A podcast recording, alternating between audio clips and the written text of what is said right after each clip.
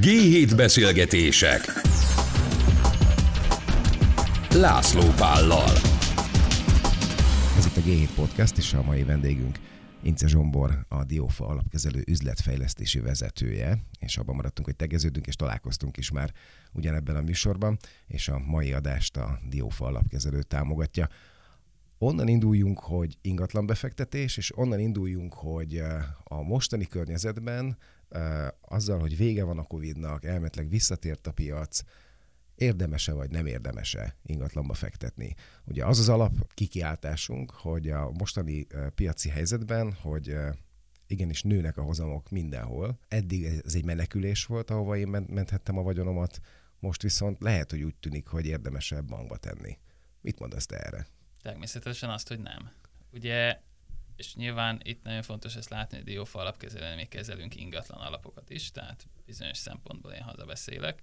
Ugyanakkor, ugyanakkor amit nagyon fontos látni, hogy az ingatlan az nem azt jelenti, hogy van egy budapesti lakásom. Az ingatlan az, az nagyon-nagyon ágazó, egy, egy nagyon széles eszközosztály. Az ingatlan az jelentheti azt, hogy irodaház jelentheti azt, hogy bevásárlóközpont jelentheti azt, hogy logisztikai csarnok, van, ahol lehet plakátokat venni. Tehát simán egy, egy országúti plakáthely, erre van egy cég, meg tudom venni a részvényeit. Van, ahol lehet uh, mobiladó tornyokat vásárolni. Szintén ugyanígy a tőzsdén megveszem a részvényeit, fizet nekem osztalékot, és gyakorlatilag egyfajta ingatlan kitettség. Tehát nagyon sok minden értünk az alatt, hogy ingatlan és, és emiatt nagyon-nagyon sokféle módon lehet az ingatlan piacba befektetni. Nagyon sok elemzés lát mostanában a napvilágot arról, hogy akkor budapesti lakására így, meg hogy túlértékel. Hát nagyon elszaladtak, meg, tehát hogyha csak a környezetemben nézem, azt mondom neked, hogy mondjuk 8 év alatt uh, azt mondja, hogy hát egy olyan háromszoros háromszoros árnövekedés van az én környezetemben, az én lakókörnyezetemben az ingatlan piacon. Azért ez egy nagyon erős vonz, Sőt, vonzás. Van ahol, van, ahol ennél lényegesen Igen. több is. Így van, így van. Tehát, hogy, hogy borzasztóan elszálltak, ez, ez így van. Az utóbbi két-három évben is, tehát ugye az emberek azt gondolták, hogy a Covid-ban majd akkor az milyen jó, akkor majd bele lehet vásárolni olcsón, sokan várták azt, hogy majd esnek is az árak. Ö, nem. Tehát De hogy ez egy lufi, ez egy lufi szerinted, vagy ez egy, ez egy normál uh, kiigazítás az európai árakhoz képest? a budapesti lakáspiac, akkor most beszélgessünk a lakásokról, azok, az, az, az nyilván jellemzően alulértékeltebb a Mondjuk nyug- nyugat-európai Nyugat-európához képest természetesen, de hogy, de hogy inkább talán a régiós versenytársakat érdemes ilyenkor mindig nézni. Prága, Pozsony, ezek, ezek, ezek. Mondjuk Pozsony ezért, mint Bécs elővárosa nyilván kicsit más liga eleve, de hogy, de hogy mondjuk Prágát mindenképp érdemes ilyenkor megnézni, esetleg Varsó, bár Bukarest, nyilván minden városnak megvannak a sajátos uh, hagyományai, uh, amik, amik hatással vannak a piacra is, de, de az a lényeg, hogy ha ezekhez képest nézzük Budapestet, akkor is azért jellemzően nem szokott az élboltban szerepelni. Uh, amit nagyon fontos látni, hogy uh, ugye, és, és ez összefügg azzal, hogy uh, hol élünk, és forinttal fizetünk, hogy ezek, a, ezek az ingatlanok nagyságrendileg egy, egy, egy mondjuk Európa más euróban jegyzett országai ezt mérteni, nagyjából hogy 20%-a olcsóbbak lettek az elmúlt fél évben. Egyszerűen azért, hogyha volt egy pozsonyi polgár, azt gondol, gondolkodott abban, hogy akkor vesz Budapesten egy lakást, most 20%-kal kevesebbet kell érte fizetni a saját jövedelmét jelentő devizában. Ez, ez azért nyilván megmozgathatja valakinek a, a fantáziáját, ha azzal számol, hogy ugye ez a, ez a típusú értékváltozást nevezük leértékelődésnek, a mi szempontunkban mindenképpen az, ez, ez, ez, ez nem folytatódik, hiszen akkor ő is is, ő is bukna onnantól kezdve. Jó, de ez azt is jelenti, hogy ö, ö, emelkedni fog, a, hogyha ezt készpénznek veszem, akkor emelkedni fognak az árak, hiszen egyre több, mondjuk azt pozsonyi kisbefektető fogja azt gondolni, vagy régen ugye az írek, spanyolok jöttek ide, és nagyon sokat vásároltak, az orosz piacot most hagyjuk, mert az most nem lesz, de hogy az azt jelenti az én számomra, hogy emelkedni fognak a budapesti lakásárak tovább. Méghozzá erős bumba, hiszen ebben, olcsó ebben, ebben, ebben van, tehát hogy forintban számolva bőven lehet tér felfelé. Most nyilván nem, nem akarok hosszas forint piaci elemzésekbe bele e, gabajodni, de, de, de ha, ha a forint az elmúlt hetekben, hónapokban tartott rendjét tartja, akkor, akkor viszont előbb-utóbb úgyis át kell, hogy térjen az ingatlan piac az euró típusú elszámolásra. Tehát most is nagyon sok olyan hirdetés van, az ember megnézi, hogy euróban ennyi az ár, egyébként euróban is van bérbeadva, hogyha, hogyha bérbeadott lakásról beszélünk, tehát hogy gyakorlatilag a, az elszámoló pénz nem egy, egy, egy szűk piaci szegmensben, ezt nem lehet még Budapesten sem mindenhol megcsinálni, de, de mondjuk a, a külföldiek számára releváns piaci szegmensben, ezek lehetnek a budai zöldövezeti lakások, meg lehetnek a pesti belvárosiak, ott, ott, ott az elszámoló pénz nem egyre gyakrabban euró. Nyilván ebben benne van az, hogy gyakran a vevő is, az eladó is külföldi, a bérlő is külföldi, tehát számukra az, hogy most itt, itt, itt, Forint itt, itt miben fizetünk a boltban, az, az, az, az nem releváns. De, de ez, ez tényleg csak egy nagyon szűk szegmens. Az a kérdés, hogy, hogy átáll-e a piac arra, hogy, hogy, hogy akkor, ha valaki, valaki egy kisvárosban ad el a szomszédjának, aki szintén helyi egy, egy, egy, egy lakást, vagy akkor, akkor ő vajon euróban fogja ezt megtenni, vagy sem. Térjünk vissza akkor az eredeti uh, körre. Tehát, hogy akkor hogy is néz ki az a befektetés, és nem csak a lakáspiacon? Ugye nagyon fontos azt, azt látni, hogy a lakáspiac az egyfajta piac. Nyilván 2008-ban mindenkinek vannak emlékei, aztán mi még súlyosbítottunk itt helyben azzal, hogy deviza, hitelválság, stb. Ez azért, ez azért azt jelenti, hogy ebben, ebben van, egy, van egy kisebb, nagyobb hullám, egy hullámvölgy. Am, amire még mód van, hogyha az ember hát vagy sok pénze van, vagy, vagy beteszi, odaadja valakinek, aki sok pénzt kezel, és akkor, akkor, akkor mondjuk egy befektetési alapon, vagy egy, egy szabályozat ingatlan befektetési társaságon, vagy valamilyen kollektív befektetési formán keresztül befektet, hogy akkor vegyen például egy irodát, uh-huh. vegyen például egy bevásárló központot. Ebben, ebben ugye résztulajdon tud szerezni, hogyha, hogyha, hogyha nem végtelenül sok pénzzel rendelkezik. De jó, de hogyha irodát veszek, akkor ott azért meg, megint megmozdul bennem a kis ördög egy kicsit, hogy ugye itt ebben a stúdióban sokat beszélgetünk arról, hogy, hogy az a fajta hibrid munkavégzés, ami kialakult mostanra, hogy az mennyiben befolyásolja az irodaházaknak a jövedelmezőségét. Vagyis, hogy kevesebb területre van szükség, bár jobban felszerelt, jobb, több extra szolgáltatást nyújtó irodaházakra, eh, és hogy nem tudom, hogy, hogy ezt a piac hogyan követi. Vagy egyáltalán fontos-e ez a, szegme, ez, ez a része, ez a kérdés ebben a dologban? Természetesen fontos, hiszen, hiszen nyilván egy-egy ingatlan alap mondjuk, az, az úgy működik, hogy bérbe ad irodaházakat, a bérlők fizetik a bérleti díjakat, ebből van, van hozam utána az ügyfelek részére, tehát hogy ez, ez egy nagyon releváns kérdés. Amit mi látunk most a piacon, hogy, hogy azért nyilván abban a szegmensben, ahol mi mozgunk, ez azért elsősorban a jobb házak, jó elhelyezkedésű, és, és jó minőségű házaknak a szegmense. Itt, itt nem, nem jellemző az, hogy, hogy nagyon nagy visszamondások lennének. Ellenben a Covid alatt is sikerült hosszabbítanunk, tehát hogy ez szerintem nagyon fontos, tehát szerződéseket hosszabbítani meg lévő bérlőkkel. Nyilván előfordulhat olyan egy-egy olyan cég, akinek a konkrét üzletmenetét konkrétan befolyásolja mondjuk a Covid. Vagy, vagy most mondok egy példát, nincs ilyen, de ha lenne mondjuk egy olyan bérlőnk, aki, aki nagyon súlyosan érintett az ukrán válságban, akkor, akkor lehet, hogy ő mondjuk konkrétan azt mondaná, hogy jó, akkor, akkor ezt, ezt szüntessük meg. De hogy, de hogy ez, ez, ez nem abból ered, hogy, hogy most az iroda az, az, az, az változik-e, vagy, vagy home office, vagy hibrid munkavégzés, stb., hanem az ő egyedi üzleti környezetének a változásában. De akkor azt mondhatjuk, hogy tulajdonképpen nem esett vissza az irodapiac. Ilyen értelemben nem. Nyilván az irodapiac, meg az ingatlanpiac általában, de főként a kereskedelmi ingatlanpiacot, ott azért lassabban köttetnek a tranzakciók. Tehát, hogy míg, míg lakást az ember vesz, vesz akár szerelemből is, oda megy, megtetszik neki a hangulat, a fények, a burkolatok, és azt mondja, hogy hát ez nekem kell, ide szeretnék költözni.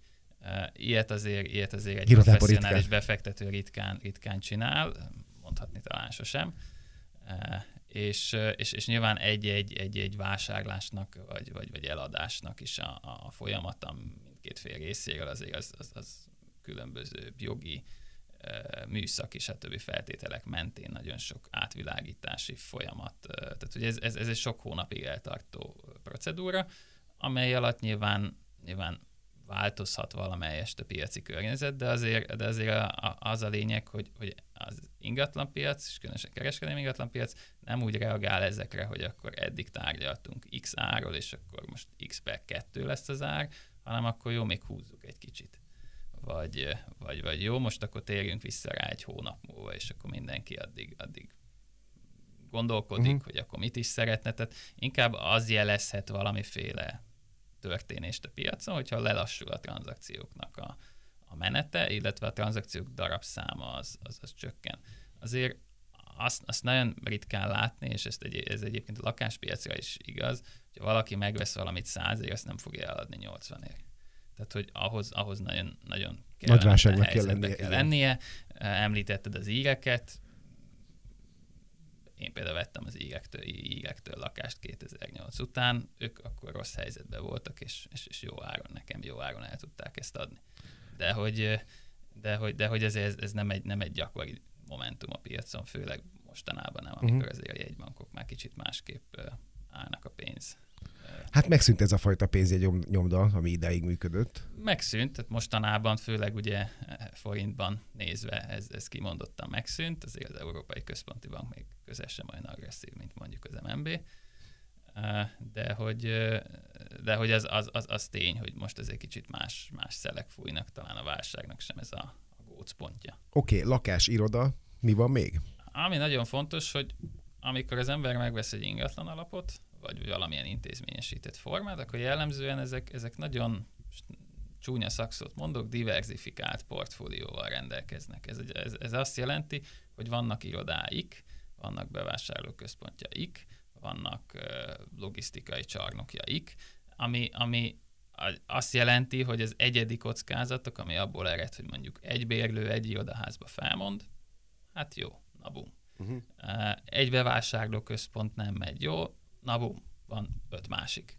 Majd, majd azok szépen kihúzzák a, a csávából a, a, a, az, az egész alapot. alapot, tehát a nap végén az ügyfélnek, az ügyfélnek azért lesz ott hozzam a bőven. És ha megnézzük a hazai nagy ingatlan alapokat, amik lakossági befektetők számára elérhetőek, azért azt látjuk, hogy, hogy nem csak irodáról beszélhetünk.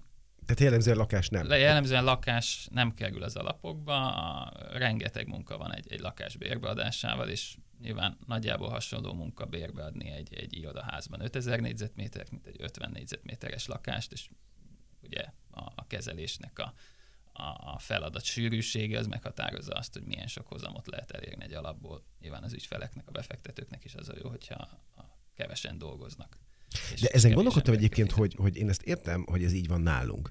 De azért, ha megnézem a nyugat-európai lakáspiacokat, akkor ott azért vannak nagy cégek, akik lakossági lakáskiadással foglalkoznak alapvetően. Hogy ez nálunk a, nem tudom én, a kommunizmus hozadéka, hogy ez, hogy ez nem működik, vagy még nincsenek, tehát vagy még más szegmensben akkora a, a pénz, hogy nem érdemesebb befektetni hogyha én alap, alap vagyok. Kettő dolog. Egyrészt így van, a lakáspiaci hozamok jelenleg azok nagyon csekélyek Magyarországon. Tehát, hogy egyébként más eszközosztályon ennél, ennél most jelenleg többet is el lehet érni, de ez, ez jelenleg van így. Uh-huh. Tehát, hogy ez nem szükségszerű mindig így legyen. Az a helyzet, hogy hiányoznak bizonyos intézményi keretek ehhez. Tehát egy, egy, egy, egy német cég, de egyébként az USA-ban ez, ez kimondottan gyakori, hogy, hogy cégek adnak bérbe e, szabályozott ingatlan befektetési társaságok, ez, ez, ez teljesen, teljesen bevett üzleti modell, amit mondasz, hogy valóban van százezer lakásom, és akkor kiadom őket. És, és De nálunk ez miért nincs? Nálunk ez nincs. Egyrészt ennek vannak, vannak hát hogy is mondjam, a lakásbérbeadás keretrendszer az nem olyan szinten szabályozott, mint, mint más országokban, ami azt jelenti, hogy nem olyan egyszerű feltétlenül például egy nem fizető bérlőt kitenni a lakásból, és, és ugye ezt, ezt a tőzsdén, amikor arról beszélgetünk, hogy, hogy akkor egy társaság közé teszi a negyedéves jelentését, és, és vannak befektetők a világ minden pontjáról, amik, akik, akik ugye befektettek, és utána ezt megnézik, és azt írják oda, hogy hát most éppen nem tudtuk kitenni, de már dolgozunk rajta, a közjegyző is ott van, meg hát a végehajtók is már kétszer kopogtattak, de egyenlőre még csak odáig jutottunk, hogy befizettük a elmaradt villanyszámlákat ez, ez, ez nem egy ez jó ne, sztori. Nem, tehát, nem tűnik ezt, jónak, igen. Ezt, ezt nem tudjuk eladni. Ez az egyik. A másik pedig gyakran felmerül az áfa kérdése, hogy, hogy, hogy vajon, hogyha egy cég ad bérbe nagyon nagy mennyiségben, akkor az áfa köteles és úgy tűnik, hogy az áfa köteles. És nagyon gyakran felmerül az, hogy, hogy, hogy hát ugye kik a versenytársak. És a versenytárs egy olyan valaki, aki még ezt a mostani egyébként relatív alacsonynak nevezhető 15%-os esziát sem fizeti ki a bérbeadás után, hanem feketén, majd övtáskába szépen minden hónapban összeszedi a készpénzt, vele nehéz versenyezni, uh-huh. úgyhogy te egy intézmény vagy, és, és, és nyilván mindent teljesen tisztán lepapírozva kell csinálni. Tehát akkor azt állíthatjuk, hogy szabályozás, szabályozás, szabályozás, és akkor lehet arról beszélni, hogy egy olyan lakáspiac, így van, bérbeadói így lakáspiac alakul így ki, mint ami Európában Egyébként a régióban ez mostanában fejlődik, tehát a cseheknél ott viszonylag jól állnak már, és most kezdenek felkapaszkodni a lengyelek. Uh-huh. Tehát, hogy, hogy tehát van remény. Abszolút, abszolút van remény. Itthon is létezik hogy az ingatlan fejlesztési kerekasztal nagyon előremutató javaslatokat tettek le néhány évvel ezelőtt, egyelőre még sajnos várat magára a megvalósítás. Ha visszatérünk a, a, a, az ingatlan piacra abban a körben, amiben mozgunk, akkor én azt, azon gondolkodtam, hogy most valóban vannak hozamok, és ez mennyire nem tudom én, segíti, vagy éppen gátolja az ingatlan piacot. Tehát most elindult egy hozamnövekedés minden pénzügyi alapban, államkötvényben, de közben van egy erős inflációnk is. Ez így van, ez így van. Ez, ezek általában kéz a kézben járnak. Tehát, hogy azért van, van magasabb kamat, mert hogy a, a, a, a, ugye a monetáris politika azt mondja, hogy hát azért ez már kicsit túl nagy az infláció, úgyhogy megemeli a kamatot, és, és, és, és mindegy különböző közgazdasági elméletek mentén ez bebizonyítható, hogy akkor ez, ez majd leszorítja az inflációt. Ugye nagyon fontos ezt látni, hogy amikor én megveszek egy államkötvényt, mondjuk eh, megkérem a brókeremet, hogy vegyen nekem egyet, és azt mondja, hogy hú, ezen most egy 10 éves papír fogsz keresni 8%-ot, 9-et, akár 10-et is eh, egy, egy, egy év alatt, eh, évente, ugye uh-huh. következő 10 évre előre tekintve minden évben, azért, azért az egy nagyon szép szám. Tehát, hogy, hogy, hogy az, hogy, az, hogy gyakorlatilag kockázatmentesen, hiszen, hiszen az államkötvénynél hitelkockázattal jellemzően nem számol senki. Gyakorlatilag hitelkockázatmentesen valaki 10%, 8-10% környéki hozamokat tud szerteni 10 éven keresztül, az egy nagyon szép szám. Azzal ott már mindenkinek fel kell kötni a gatyáját, ha azzal versenyezni akar. Amit viszont a másik oldalra fontos látni, ez az infláció, amit említettél. Tehát ha, ha az infláció akkora, amekkora, most éppen mindenki tegye fel a kezét, hogy mekkora. Nyilván közölnek különböző számokat a, a KSH, Nemzeti MNB, Bank is. Igen. Tehát, hogy, hogy, hogy És vannak, a politikusok vannak, hatfélét mondanak hozzá. Ő, igen? Ők is mondanak, de amit nagyon fontos még látni emellett, hogy, hogy létezik egy, mondjuk számolhatnánk egy árstoppok nélküli inflációt, számolhatnánk egy rezsicsökkentés nélküli inflációt, tehát hogy, hogy ezek ugye mind olyan intézkedések, amik valahol valakinek pénzbe kerülnek, nap végén ez a pénz ez ki van fizetve, mert a bárki szállítja az energiát, nem fogja a piaci ár alatt odaadni. Tehát, hogy, hogy teljesen mindegy. Mint ahogy ezt látjuk is. Tehát a... csak, csak ugye máshogyan van terítve az ára, de attól még, attól még ezt ki kell fizetni. Igazából az a lényeg, hogy, hogy az infláció az, az rendkívül magas, és, és igazából, hogyha valaki megveszi a mondjuk 8%-os államkötvényt 10 évre, akkor az gyakorlatilag arra fogad, hogy 10 éves távlatban ő 8%-kal Fölötte lesz az infláció. Fölötte lesz. Nyilván nem csak egy évet kell nézni, tehát hogy hibás lenne azt mondani, hogy jó, az idén uh-huh. Mhm. 15% az infláció, akkor pont fele annyi az államkötvény, akkor most rosszul jár, mert ezért ezt, ezt 10 évre, minden évre kifizeti, tehát hogy ez, ez nem rossz, de hogy gyakorlatilag ez erre egy fogadás. Ellenben, ha ingatlanba? Ellenben, ha ingatlant veszünk, és ugye itt, itt, itt, itt, itt nagyon fontos ezt látni, az ingatlannak miből van hozama. Az ingatlannak két dologból van hozama. Az egyik az, hogy bérbe van adva, másik az, hogy időről időre értékelve van.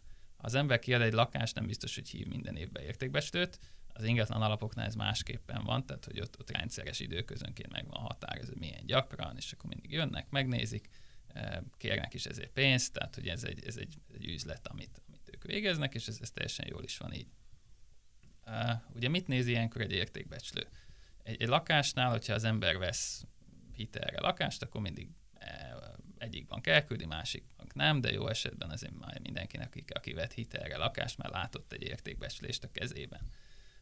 Egy, egy, egy, egy kereskedelmi ingatlannál ennél ez egy kicsit komplexebb számítások történnek, tehát hogy nem azt nézik, hogy akkor a szomszéd épületben mennyi volt egy hasonló lakás, vagy ugyanabban a lépcsőházban mennyi volt két szinten lejjebb, és akkor annak nincs uh-huh. kilátása, ennek van, akkor 10%-a többet ér, és akkor jó van az úgy. Nyilván egy, egy lakás szintjén ez a tévedés, ez, ez így beleférhet, viszont miért vesz valaki egy kereskedelmi ingatlant? Hát nem azért, hogy beleköltözzön, azért veszi, hogy bérbe adja. Tehát igazából a bérleti hozam lesz ez, ami nagyon fontos, az, hogy mennyi bérleti díj csöpög be szépen az alapszámlájára, amikor ez bérbe adja. Az pedig, hogy mennyi bérleti díj csöpög be, az pedig azon múlik, eh, hogy az idén, az azon múlt, tavaly mennyi volt az infláció. Uh-huh. Tehát az, hogy jövőre mennyi bérleti díj fog becsöpögni, az azon múlik, hogy idén mennyi az infláció. Ez, ez azt jelenti, az in, a bérleti szerződések azok inflációhoz kötöttek. Ez, ez gyakorlatilag a hazai piacon túlnyomó többség, de inkább azt mondom 99%-ban így van. Nyilván lehetnek eltérő szerződések, de hogy, de hogy így kell rá tekinteni, hogy ezek, ezek így, így működnek. Nem minden országban van így, uh-huh. hogy, hogy vannak olyan országok, például az USA-ban nagyon jellemző az, hogy ezt mondják, hogy nem mondjuk inflációhoz kötöm, hanem évi 2%-kal növelek. Uh-huh. De, de itthon ez így működik, inflációhoz kötöm, ami azt jelenti, hogy az inflációval több bérleti díj fog befolyni. Tehát amikor én értékelem az ingatlan, már egy magasabb bérleti díjhoz értékelem, egyszerűen ennyivel többet fog érni utána az a ház. Tehát két oldalról is meg van, támasztva. Meg, meg, meg van támasztva. Egyrészt az, hogy folyamatosan jön be a pénz, azt értékelni kell, az, az nyilván az ott van, az nem vészel. A másik pedig az, hogy, hogy mivel több pénz jön be, ezért most többet fog érni. Arról már beszéltünk, hogy nagyjából mik vannak egy ingatlan alapban. Lehet benne iroda, lehet benne bevásárlóközpont, és a többi, és a többi. De mi még? Nagyon fontos, hogy a, a három nagy ingatlan alap Magyarországon, azok más ingatlan alapok is, de ezek, ezek ugye nagyon széles közönség számára elérhetőek.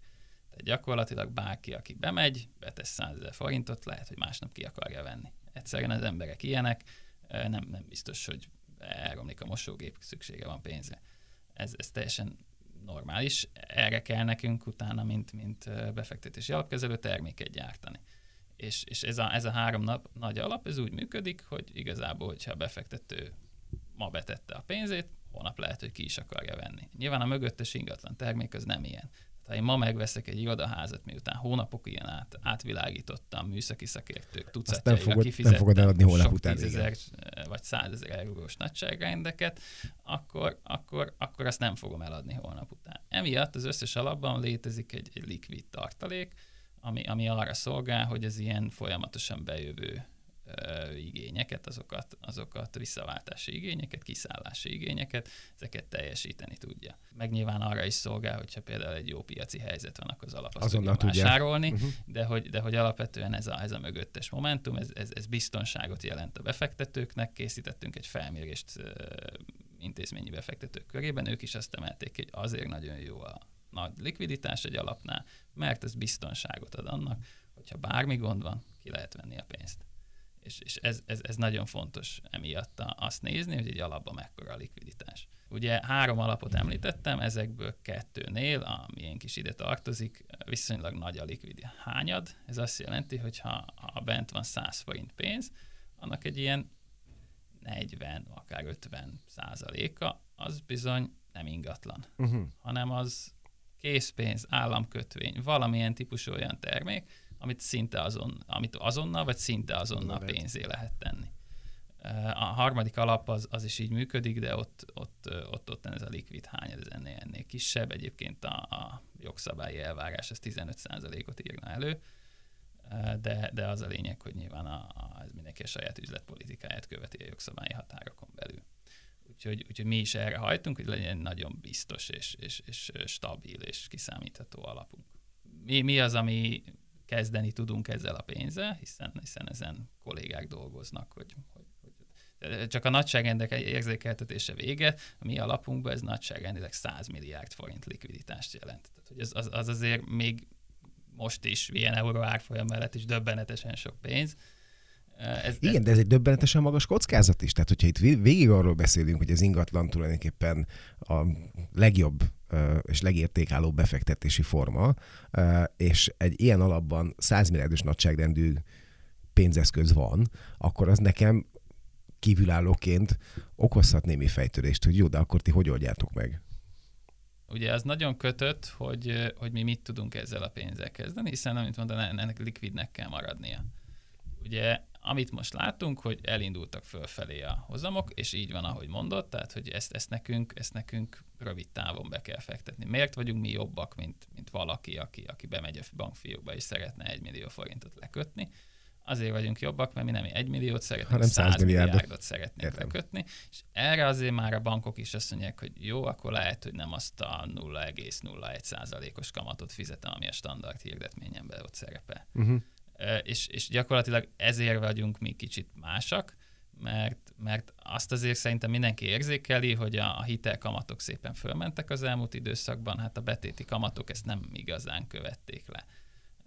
Ezek a lakossági betéti kamatok, a, amiket mi ekkora pénzzel el tudunk érni, azok azért, ha nem is száz százalékban, de azért többé-kevésbé lekövetik azt, ahogy, azt, hogy egy banki kamat alakul, és ezen, ezen azért elég jól, is mondjam, tud keresni, a, tud keresni az alap. Amellett, hogy egyébként tényleg ingatlanokon is, is pénzt keres.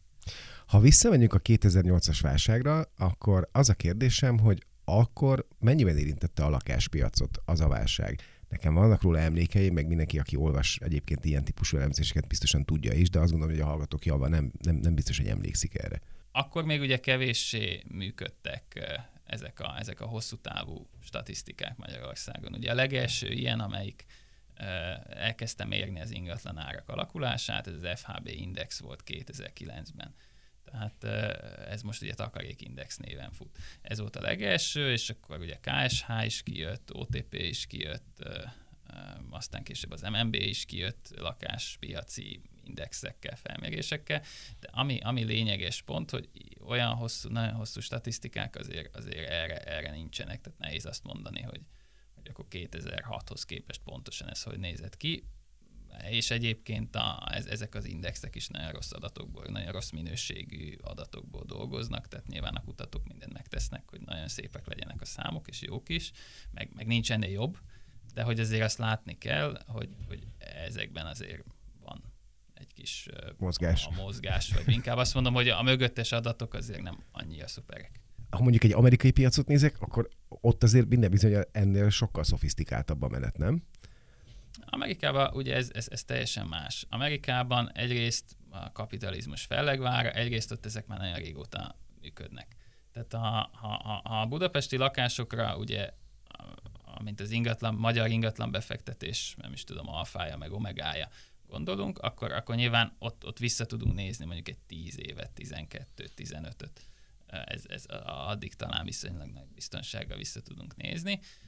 Az USA-ban ez azért, ez azért jóval régebbi. Vannak olyan cégben, nem feltétlenül lakáspiac, ahol, ahol tényleg azt látjuk, most, most mondok egy példát, egy, egy retail parkokat, tehát hogy ahol üzletek vannak egymás mellett, és egy nagy parkoló középen, és oda be lehet állni, és, és akkor az ember utána abba az üzletbe megy be, amelyikbe szeretne. Na például egy ilyeneket bérbeadó cég, ez 1967 óta fizet folyamatosan minden évben növekvő osztalékokat a befektetőinek évente átlagosan 7%-kal növekszik ez az osztalék, amit ők fizetnek. Nyilván nem minden évben pont ugyanannyival, de hogy, de hogy ez az éves átlag, 1967, hát az, Azért ez egy az, az, az jó, jó, jó, kis, jó kis track record, és, és hát a 7% se olyan rossz, tehát hogy, hogy, hogy most azért, amikor, amikor ilyen magas az infláció, mindenki elgondolkodik, hogy mennyi fizetésemelést tud kérni, hát ha csak automatán kapok minden évben 7%-ot, az, az, az, az, az a sokan hogyha 60, 60-as évektől folyamatosan. 60-as évektől kezdve folyamatosan pont. És azért ne, ne felejtsük hogy közben milyen sok válság volt. Tehát, hogy, hogy, hogy ha csak az USA-t nézzük, nekik is volt olajárválság, volt terrortámadás 2001-ben, volt 2008-as válság, tehát nagyon-nagyon sok válság volt ott is, és hát őket nem zavarta, ők, ők ugyanúgy fizették a befektetőiket. Uh-huh. Magyarországon ugye ilyen hosszú idősort nem tudunk nézni. Amit tudunk, hogy, hogy két alap a három legnagyobb közül már létezett 2008-ban is. Ezek közül az egyiknek volt hatással az árfolyamára a 2008-as válság. Nyilván a másiknak is, csak ott, ott ugye nem buktak a befektetők, ha épp már rosszkor szálltak ki, de hogy ezt talán, ezt talán azért nagyon fontos látni, meg közben meg, hogyha valaki részvényt vett, csak megvette a tőzsde indexet, amit mostanában nagyon sok hogy is mondjam, tőzsdei megmondó ember mond, hogy, vagy, vagy, vagy befektetési guru mond, hogy csak vegyünk egy ETF-et, és akkor azzal úgyis jók vagyunk, mert a piacot úgyse tudja senki sem megverni. Azért azt látjuk, hogy, hogy, hogy mondjuk egy S&P 500-nak kellett négy év, mire helyreállt, a, ennek a hazai alapnak kellett kettő év, tehát nagyjából pont fele annyi, és ugye a másik alapnak meg nem is kellett honnan uh-huh. helyreállnia. Tehát, hogy azért az ingatlanban mindig ott van, hogy, hogy ez, egy, ez egy viszonylag stabil dolog. Szerinted, és akkor ez nagyjából a végére érünk a beszélgetésünknek, azok a kilátások, ami a környezetre vonatkozik, vagy a háború a szomszédban, és a többi, és a többi, ezek hosszú távon változtathatnak-e az ingatlannak az ilyen típusú biztonságán. És itt mondjuk inkább gondolok arra, hogy a városi élet mennyire fog kiürülni mondjuk egy 30 éves távlatban. Kicsit máshonnan közelíteném, és nyilván én is úgy gondolom, hogy vannak kihívások. A kihívás viszont én azt gondolom, elsősorban az energia jelenti. Tehát az, hogy, az, hogy össze-vissza ugrál az energia ára, az áramár, a gázár, ezek, ezek mind hatással vannak az ingatlanokra is, és mit okoz ez a piacon? Azt okozza elsősorban, hogy a, a környezettudatos, tehát az energiahatékony épületek lesznek azok, amelyek, vagy hát már most is azok, de, de ugye ott, ott a bérlő ez kevéssé érzékeli. Érz, érzékeli pontosan. Tehát nekünk például van olyan irodaházunk, ahol nincs bevezetve a gáz. Nyilván ez azt jelenti, most nagyon leegyszerűsítve a helyzetet, hogy a gázár változás közvetlen egyik bérlőnknek sem jelent semmit. Uh-huh ez nyilván annyiban nem teljesen igaz, hogy, hogy valahonnan, tehát mondjuk gázból tudunk elektromos áramot is csinálni, és akkor valahol ez az áram árba benne lesz, vagy gázból tudunk távhőt csinálni, és akkor ez valahol a távhő árába benne lesz.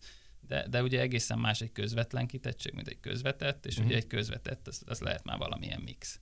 Úgyhogy, úgyhogy azt gondoljuk, inkább ez az az irány, amit, amit az előtérbe helyez, hogy, hogy igen, akkor, akkor legyenek több rétegűbbek a, az üvegek, legyen legyen. Ebbe a házban nekünk is van például olyan, hogy ez a, ez, ez a víztakarékossági rendszer, hogy gyakorlatilag esővízből, meg, meg, meg talajvízből tudunk. Tehát sokkal környezettudatosabbak leszünk. A, pontosan, sokkal környezettudatosabbak leszünk, és úgy, úgy van mód, én, én nem, nem félek attól, hogy a városi életre ne legyen mód. Uh, igen, tehát, hogy megvannak a maga kihívásai, de, de, de attól még, ha, ha okosan végig gondoljuk, és, és, és, és megfelelő módon uh, kezeljük a, a, a kihívásokat, akkor ez, ez szerintem abszolút reális a jövőben is. Ince Zsombor, én nagyon szépen köszönöm, hogy itt voltál velünk ma. Ez volt a G7 Podcast. Szevasztok! Köszönöm szépen.